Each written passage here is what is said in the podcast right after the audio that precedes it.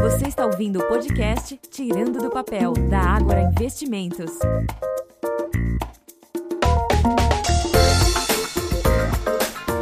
Olá, ouvintes! Sejam bem-vindos a mais um Tirando do Papel. Eu sou Eduardo Reis Filho, da Ágora Academy.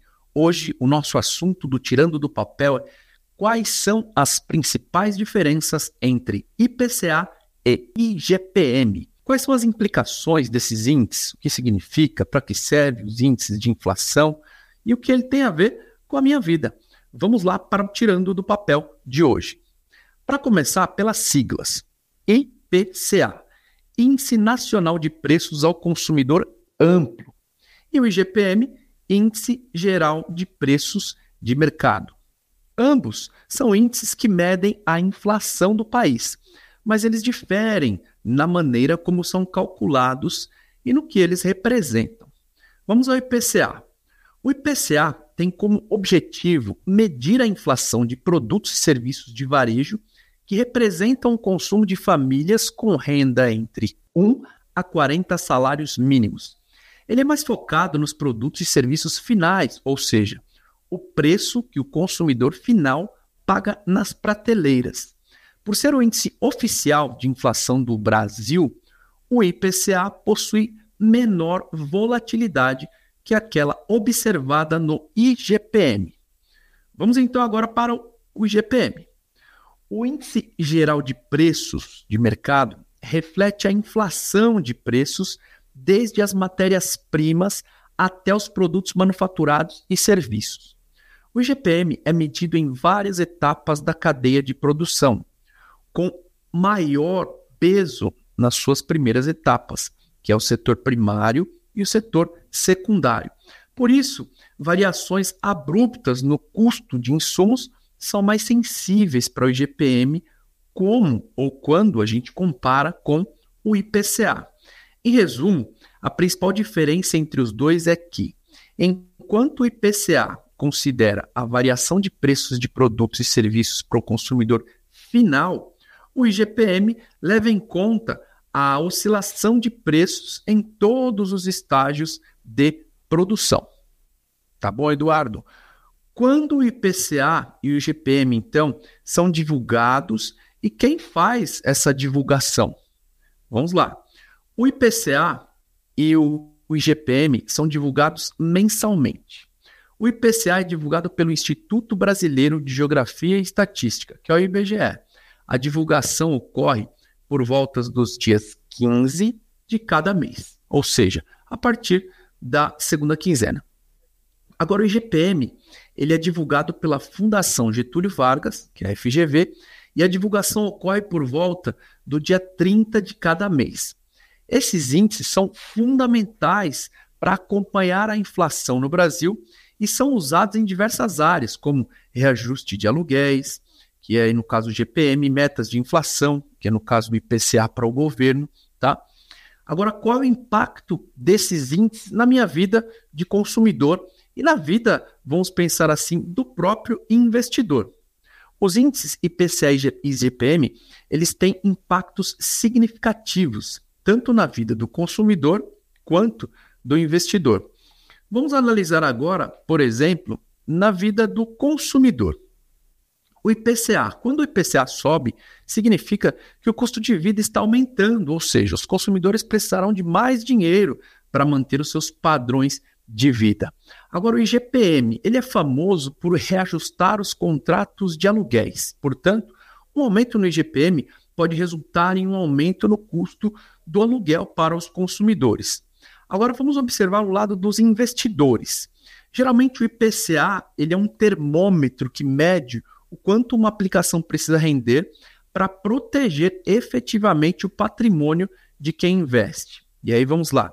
Se a inflação medida pelo IPCA estiver alta, os investidores precisarão buscar ativos que rendam acima da inflação para não perder dinheiro ao longo do tempo, ou até mesmo se posicionarem em investimentos que estejam atrelados à própria inflação, protegendo o seu patrimônio desses efeitos que são os efeitos corrosivos da inflação.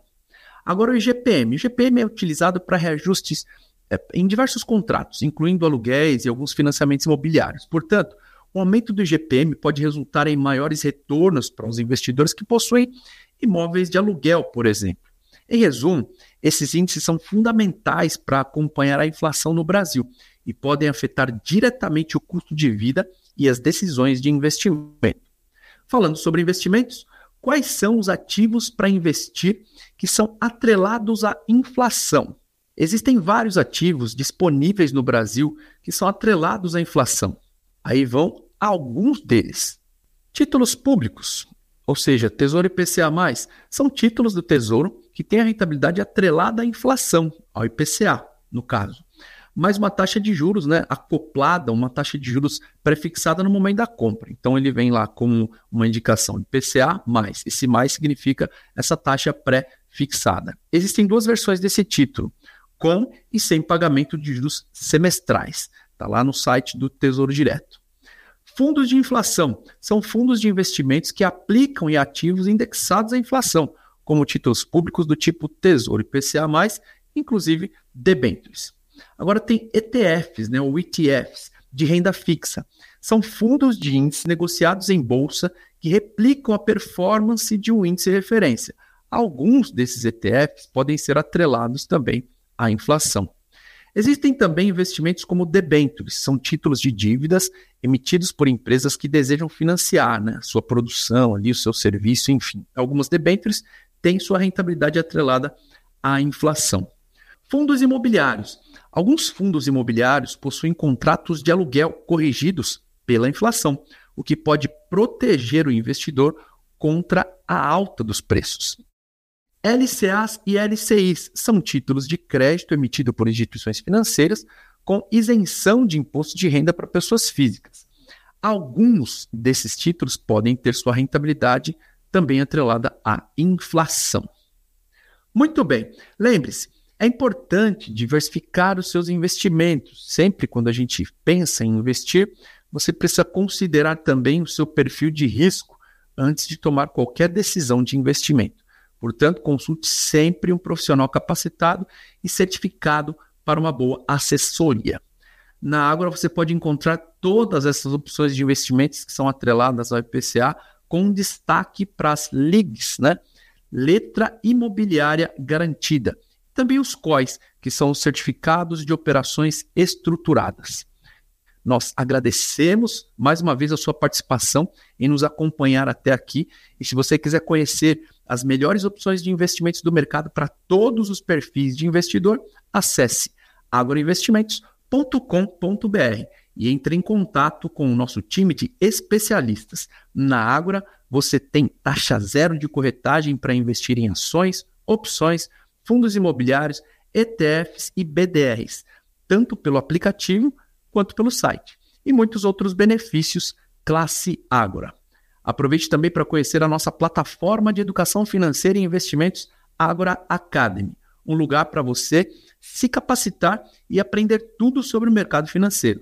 Acesse lá agoraacademy.com.br. Eu sou Eduardo Reis Filho, espero que você tenha gostado do nosso conteúdo. Um grande abraço e até o próximo Tirando do Papel. Até lá!